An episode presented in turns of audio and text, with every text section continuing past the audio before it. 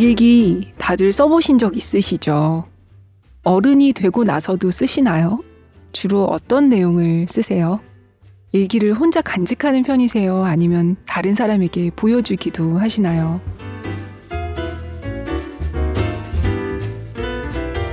2021년 7월 11일 북적북적입니다. 안녕하세요. 저는 조지현 기자입니다.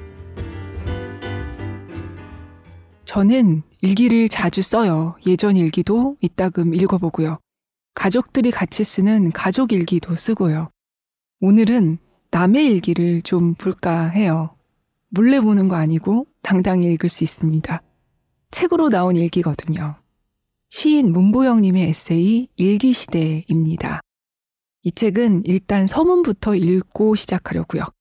낭독을 허락해주신 문보영 작가님과 민음사에 감사드립니다.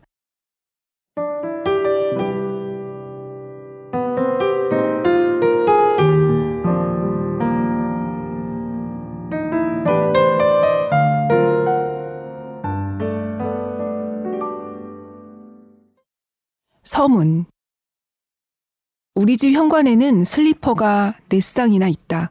그런데 자꾸 사라진다. 내가 슬리퍼를 책상 아래 벗어두기 때문이다. 그래 놓고 까먹고 또 다른 슬리퍼를 책상 아래 벗어둔다. 슬리퍼가 다 어디 갔지? 가족들은 의아해하며 내 방을 기웃거린다. 역시나 책상 아래에 슬리퍼들이 아무렇게나 쌓여 있다. 나는 왜 그러는 것일까? 무슨 둥지라도 만들려는 것일까? 집안의 슬리퍼란 슬리퍼는 다 가져가서는 말이다. 온갖 쓰레기로 집을 짓는 새처럼. 어떤 새는 둥지를 만들 때 자기 배에서 깃털을 뽑아 쓴다고 한다. 사실 책상에서 하는 일 또한 크게 다르지 않다. 내 배에서 깃털을 뽑아 둥지 틀기. 내가 나를 재우고 나를 먹이는 일. 일기를 쓸 때면 매번 그런 기분에 사로잡힌다. 책상 아래 쌓인 슬리퍼 네 켤레를 보면 안 보이는 네 명이 한 책상에서 일기를 쓰는 것처럼 보일지도 모른다. 어떤 일기는 정말 네 명이 함께 쓴 것 같다. 일기를 쓸 때 나는 나에게서 가장 멀어진다. 나는 나에게서 멀어져 타인을 만나고 다시 내게로 돌아온다. 그래서 일기에는 늘 타인의 흔적이 묻어 있다. 누군가의 일기를 읽을 때도 비슷하다. 책에 적은 것처럼 일기는 너무나도 인간적이고 선한 면을 가지고 있어서 누군가의 일기를 읽으면 그 사람을 완전히 미워하는 것이 불가능해진다. 나의 영혼은 상대의 영혼과 미묘하게 뒤섞이면서 나는 약간 내가 아니게 되고 상대도 그 자신이 아니게 된다. 그렇게 일기를 쓰는 동안 나는 여러 명이 된다. 이 책의 제목은 일기시대이다. 어떤 제목을 붙여도 결국 일기시대로 돌아왔다.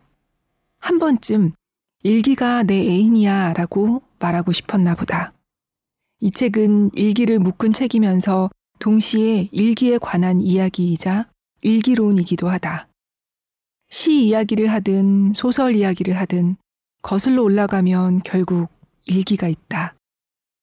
일기가 창작의 근간이 된다는 말은 흔하지만 사실 일기가 시나 소설이 되지 않아도 좋다. 무언가가 되기 위한 일기가 아니라 일기일 뿐인 일기, 다른 무엇이 되지 않아도 좋은 일기를 사랑한다. 2부에 수록된 시인기 시리즈는 문학을 처음 접하게 된 20대 초반의 이야기다. 부모님, 조부모님 뻘되는 아주머니, 아저씨들과 함께 시를 쓰기 시작했다.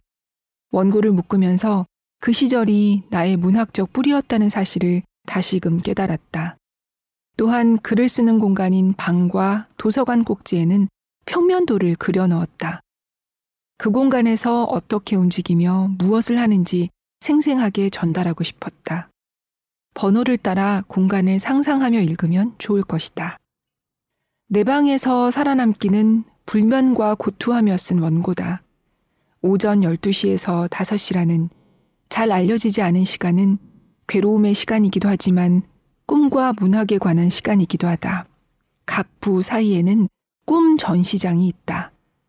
제 꿈을 팝니다 라는 이름으로 독자들에게 꿈을 기록해 보내고 그 꿈을 사고 싶은 독자들이 자신이 꾼 꿈을 보내주었는데 그때 전시한 꿈이다. 책을 읽는 일, 남의 일기를 읽는 일, 일기를 쓰는 일 모두 혼자 하는 작업이다.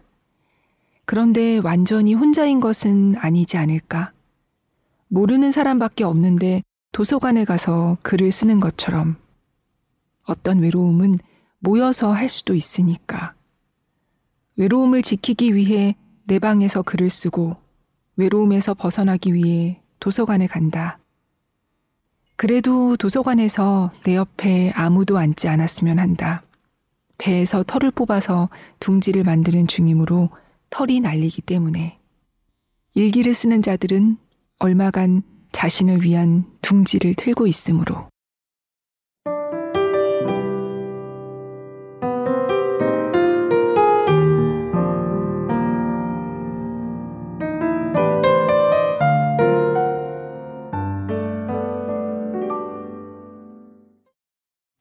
서문만 읽어도 왠지 빠져들지 않으세요?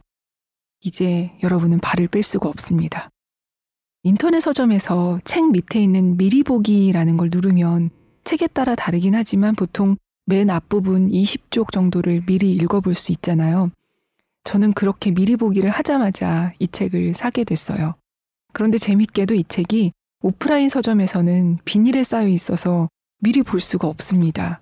그래서 오늘 제가 이렇게 마치 미리 보기처럼 펼쳐서 읽어드리면 아마 여러분도 저처럼 빠져들어서 결국 읽게 되시지 않을까 하는 예감으로 오늘 이 책을 소개하게 됐어요.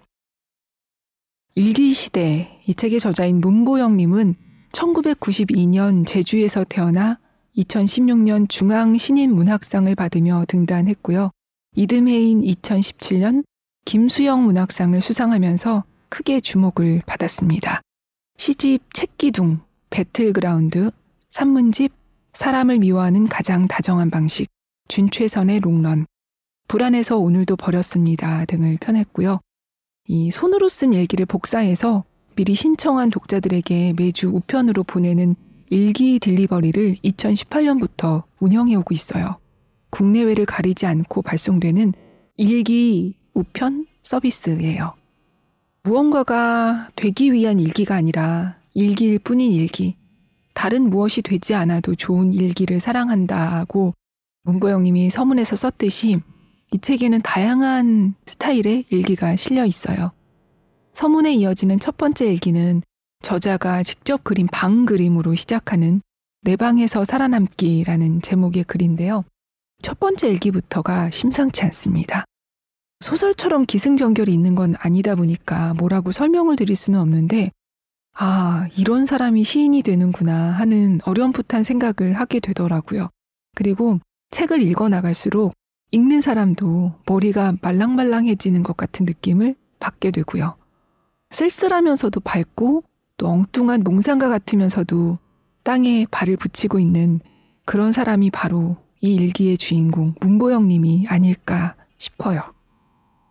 책은 1부부터 4부까지 네 부분으로 나뉘어져 있는데요.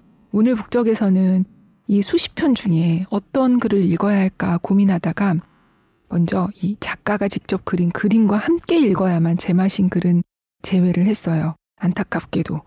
그리고 앞뒤 글까지 여러 편을 함께 읽어야 이해가 더 잘 되는 글도 살짝 밀어놨고요. 오늘은 시인의 과거 얘기를 풀어놓은 2부의 첫 번째 글, 시인기 1이라는 제목의 글로 가볼게요.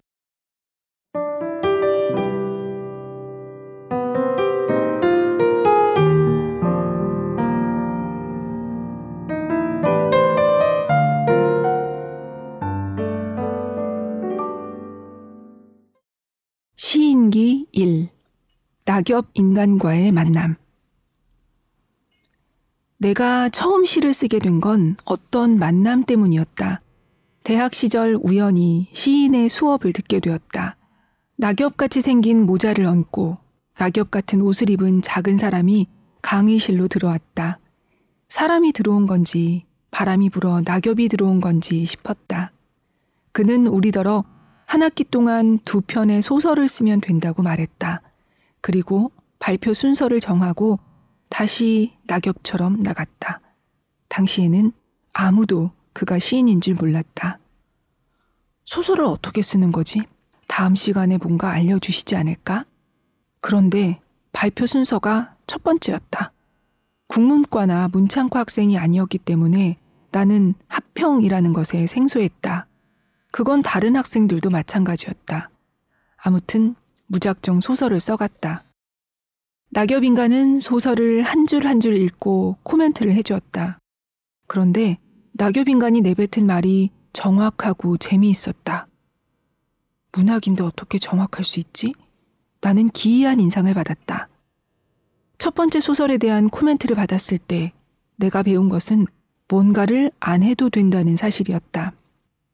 안 쓰고 싶은 말은 안 써도 된다는 사실. 두 번째 소설을 쓸 때는 안 쓰고 싶은 문장은 다 지우고 쓰고 싶은 말만 썼다. 나는 어렸을 때 책과는 거리가 멀었다. 나와 달리 오빠는 책을 좋아했다. 오빠는 엄마가 벽에 붙여놓은 한글 자모 포스터를 보며 스스로 한글을 익혔다. 그래서 엄마는 나도 그럴 줄 알고 똑같은 포스터를 붙여놓았는데 나는 자모 앞에 그려진 그림만 뚫어져라 봤다고 한다. 문자를 제외한 것에만 관심이 있었던 것이다. 그래서 또래보다 한글을 늦게 깨우쳐 고생을 했다. 반면 나는 무언가를 상상하는 습관이 있었다. 유치원에서는 일괄적으로 빨간 도시락을 나눠줬는데 나는 그 안에 담긴 밥 모양을 보며 상상을 했다. 반찬은 유치원에서 주기 때문에 빨간 도시락에는 밥만 담아오면 됐다. 나는 밥을 먹기 전에 늘 도시락을 흔들었다. 그렇게 하고 뚜껑을 열면 밥이 어떤 형상이 되었기 때문이었다. 구름 위에 용, 냉장고 위에 서 있는 토끼, 컵, 모자를 쓴 여자, 식탁, 텔레토비의 뚜비 등. 그러나 흔들지 않으면 무조건 그냥 밥이었다. 그러니 재밌으려면 흔들어야 했다. 내게는 상상의 친구 대신 상상의 친구는 커서 생겼다. 상상의 도시락이 있었던 것이다.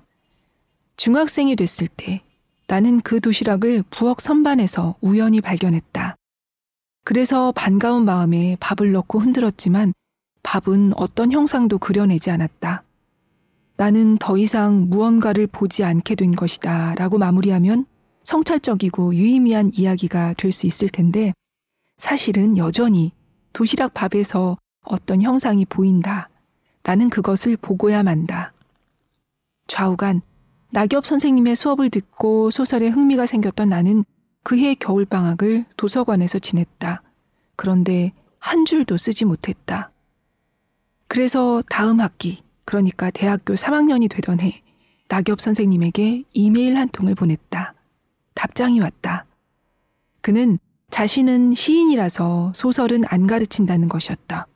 학교에서는 소설 수업을 해놓고 대신 종각에서 어르신들을 대상으로 시 수업을 한다고 했다. 그래서 끼워달라고 부탁드렸더니 내 또래는 한 명도 없다며 단칼에 거절하셨고 단칼의 거절을 내가 또 다른 단칼로 거절했으므로 나는 어른들의 시 창작 수업에 합류하게 되었다. 나는 들뜬 마음을 품고 종각으로 향했다. 아직도 시 수업 첫날이 생생하다. 문을 열자 10명 난짓되는 어른들이 종이에 뭔가를 끄적이고 있었다. 다닥다닥 붙어 앉아 시 공부를 하고 있었던 것이다. 우리 부모님 뻘 되는 분도 계셨고 조부모님 뻘 되는 분도 계셨다. 그들은 나를 크게 반겨주셨다. 그리고 내가 합류함으로써 이른바 3대가 형성됐다. 언주 이모, 문경 이모, 윤희 이모, 경나 이모, 상신 이모, 봉익 삼촌, 희숙 할머니, 윤우 할아버지 등. 나는 그들의 이야기를 먹고 자랐으며 그들은 내가 가져보지 못한 나의 대가족이 된다. 첫날, 낙엽 선생님은 내게 시를 한 편 가져오라고 했다. 그는 그 시를 읽고 연필을 탁 하고 내려놓았다. 그리고 이렇게 말했다. 지금껏 머릿속에 있었던 시는 세탁기에 넣고 세제를 푼 다음 깨끗이 빨아오세요. 일명 빨래 숙제였다. 그러더니 작고 낡은 가방에서 책 한 권을 꺼내 내게 던져주었다. 문예지란 것이었다. 작가들이 작품을 발표하는 잡지였다. 그날 수업을 마치고 함께 식사를 하러 갔다. 술을 못 마신다는 말을 제대로 하지 못해서 주시는 대로 술을 받아 마시느라 곤욕을 치렀다. 술자리에서 몇 번이나 화장실을 들락거렸고 덕분에 그 이후로는 한 번도 술을 안 마셨다. 시 수업 첫날 만취한 채 지하철을 타고 귀가하던 풍경이 생생하다. 청명한 밤하늘 아래서 문예지 잡고 각혈한 기억이.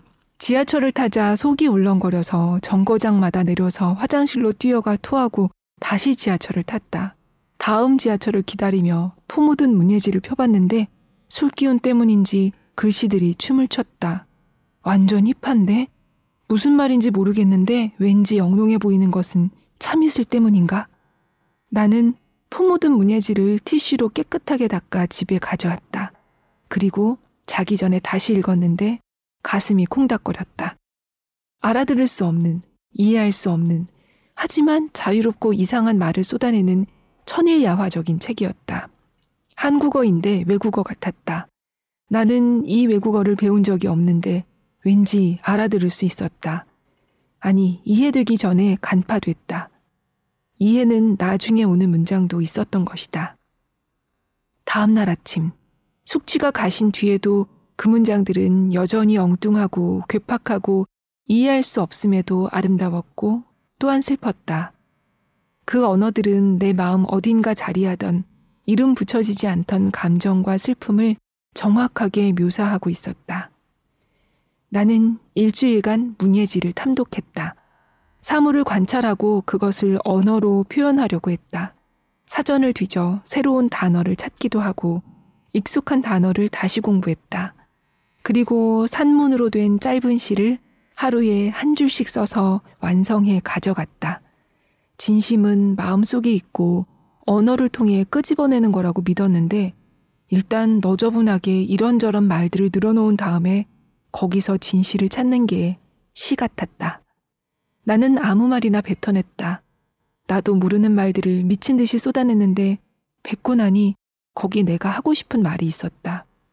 그래서 진심은 너저분한 거구나 싶었다. 그리고 시를 가져갔다. 선생님이 시를 읽다가 또 펜을 탁 하고 놓았다. 그가 말했다. 시가 180도 바뀌었네. 그러더니 낙엽 선생님은 물었다. 이 문장은 무슨 의미지? 나는 대답했다. 음, 사실 저도 잘 모르겠어요. 잘했다. 네가 쓰고 네가 알아야 할 때도 있고 네가 쓰고도 네가 몰라야 성공할 때도 있다. 그렇게 나는 시의 세계에 빠져들기 시작했다. 만일 낙엽 선생님이 소설가였다면 나는 소설가가 되었을지도 모를 일이다. 낙엽 선생님을 만나기 전에 내게 문학은 그저 막연한 무엇이었다. 그를 만난 이후 일주일에 한두 편씩 시를 가져갔다. 공책을 펴고 커다란 공백을 바라보았다. 막연했던 문학이 이제는 구체적으로 막연해진 것이다. 소중한 발전이었다.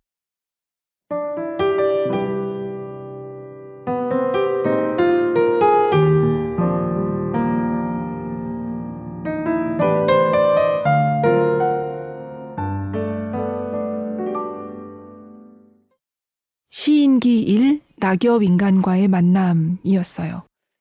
이 글은 시인기 2 3대의 시수업, 시인기 3 동아리를 사랑해로 이어집니다. 어, 이 시인기 3의 마지막 부분은 이래요. 주변에 시를 읽는 딱 한 사람만 있어도 그 사람의 손을 잡고 따라가면 해리포터의 다이에건 엘리처럼 사람들이 북적거리는 시 세상이 펼쳐진다. 하지만 그런 기회가 없으면 평생 그 세계를 모르고 살 수도 있다. 낙엽 인간을 문학회 친구들을 만나지 않았다면 나는 과연 시인이 되었을까? 네.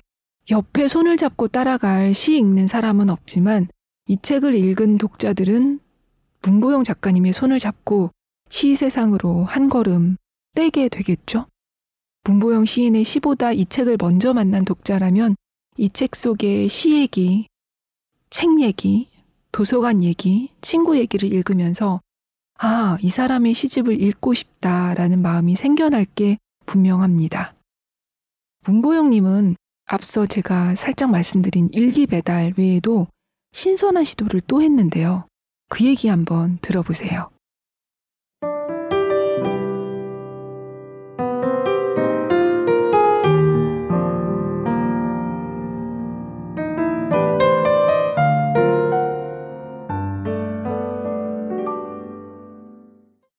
콜링 포엠 밤을 위한 작은 이벤트를 준비했다. 밤 10시에 독자분들께 전화를 걸어 신작 시를 들려주는 콜링 포엠 이벤트다. SNS에 다음과 같은 게시물을 업로드했다. 안녕하세요. 문보영입니다.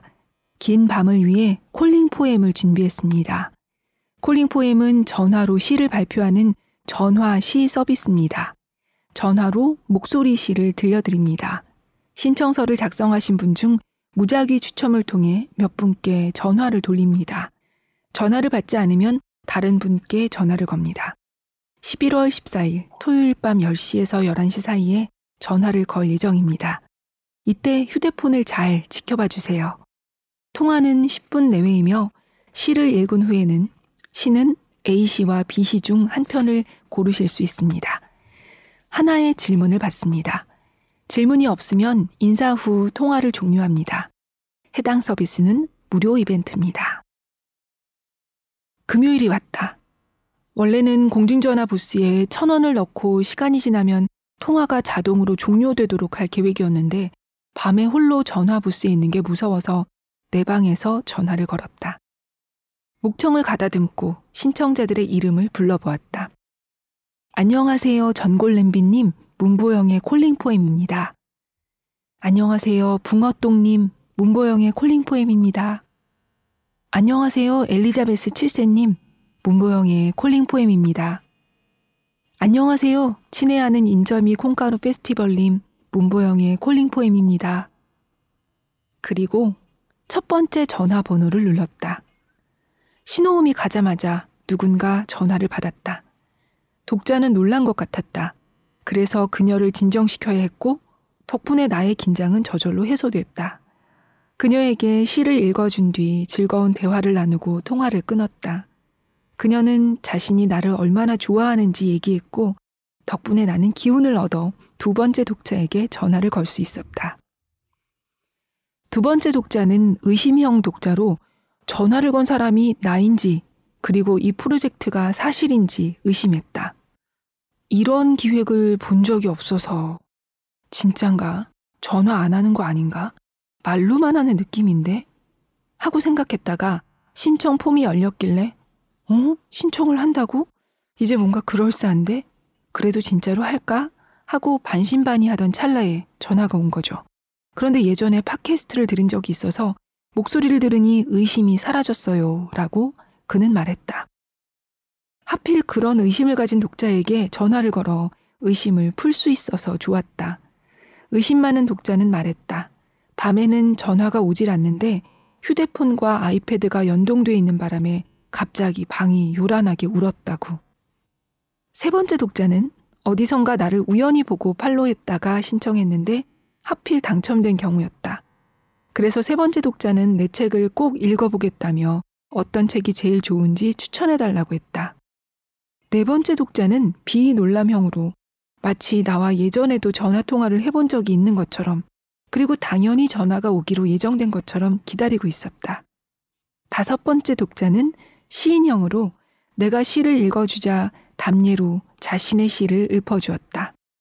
준비한 A씨와 B씨는 모두 길었다. 그래서 나는 독자들에게 스피커폰으로 바꾸고 편히 들으라고 했다. 그들은 모두 시를 읽는 동안 침묵했으나 침묵에도 여러 얼굴이 있다는 사실을 알 수 있었다. 상대방의 목소리도 듣지 못하고 얼굴을 보지도 못하지만 침묵에는 저마다의 색깔이 있어서 읽을 때마다 다른 기분이었다. 내 착각일 수도 있지만 어떤 독자는 완전히 몰입한 것 같았고 어떤 독자는 시를 어려워하는 것 같았기 때문에 속도를 조절하며 읽었다. 그리고 한 독자는 시를 들으면서 끊임없이 꿈틀거렸는데 알고 보니 시를 들으며 메모를 하고 있었다. 일명 시 딕테이션으로 그는 영어 듣기 평가를 하듯 메모를 하고 있었다. 그는 질문 타임에 내 시에 관해서 아주 자세한 감상을 들려주었다. 게다가 메모를 기반으로 나의 시를 요약해 들려주었는데 굉장했다. 나도 내 시를 잘 몰랐는데 시의 구조를 정확히 짚어 해설해 준 것이다. 혹시 평론가세요? 나는 물었다. 독자와의 통화는 마치 공놀이 같았다. 내가 던진 공이 전화선을 따라 굴러갔다가 어딘가에 부딪혀 돌아왔는데 그 공이 더 커져서 돌아온 느낌이랄까. 나는 책을 읽어주는 전기수가 된 기분이었다. 책이 귀한 시절엔 장터에서 이야기를 읽어주던 사람이 있었다. 이야기를 읊는 과정에서 자연스럽게 바뀌기도 했을 것이다. 그리고 이야기의 내용만큼이나 책을 읽는 전기수의 솜씨 또한 중요했을 것이다. 그런데 전기수들은 아주 중요한 대목에서 문득 낭독을 그쳤다고 한다. 그러면 사람들이 다투어 돌이 아니라 돈을 던졌다고. 내가 이야기를, 시를 읽다가 그쳤을 때 상대방이 화를 내면 얼마나 기쁠까. 통화로 시를 읽을 때 나는 청자에 따라 원본과 조금씩 다르게 읽었고 통화를 마치고 나서는 시를 조금 고쳤다. 나는 일종의 시 전기수가 되어 오밤중에 시를 크게 낭송하고 언덕과 산을 넘어 유유히 떠나는 기분이었다. 우리는 밤 인사를 하고 통화를 마무리했다. 나는 그들에게 평소에 몇 시에 잠드시는지 여쭤봐도 될까요? 하고 물었는데 그들이 잠드는 시각은 모두 내가 잠드는 시간보다 일렀다. 그래서 나는 말했다. 당신이 홀로 새벽에 눈을 뜨고 있을 때, 그리고 잠이 오지 않아 뒤척일 때, 어딘가에 초롱초롱 깨어있는 누구보다 늦게 잠드는 문시인을 떠올려 주세요. 문시인은 지금도 안 자고 있겠지 하고요. 그럼 오늘도 숙면하시길 바랍니다. PS. 전화시를 읽을 때 진짜 듣고 있는 사람은 거기 없는 것처럼 느껴진다. 그래서 시를 읽다가 여보세요? 하고 묻게 된다.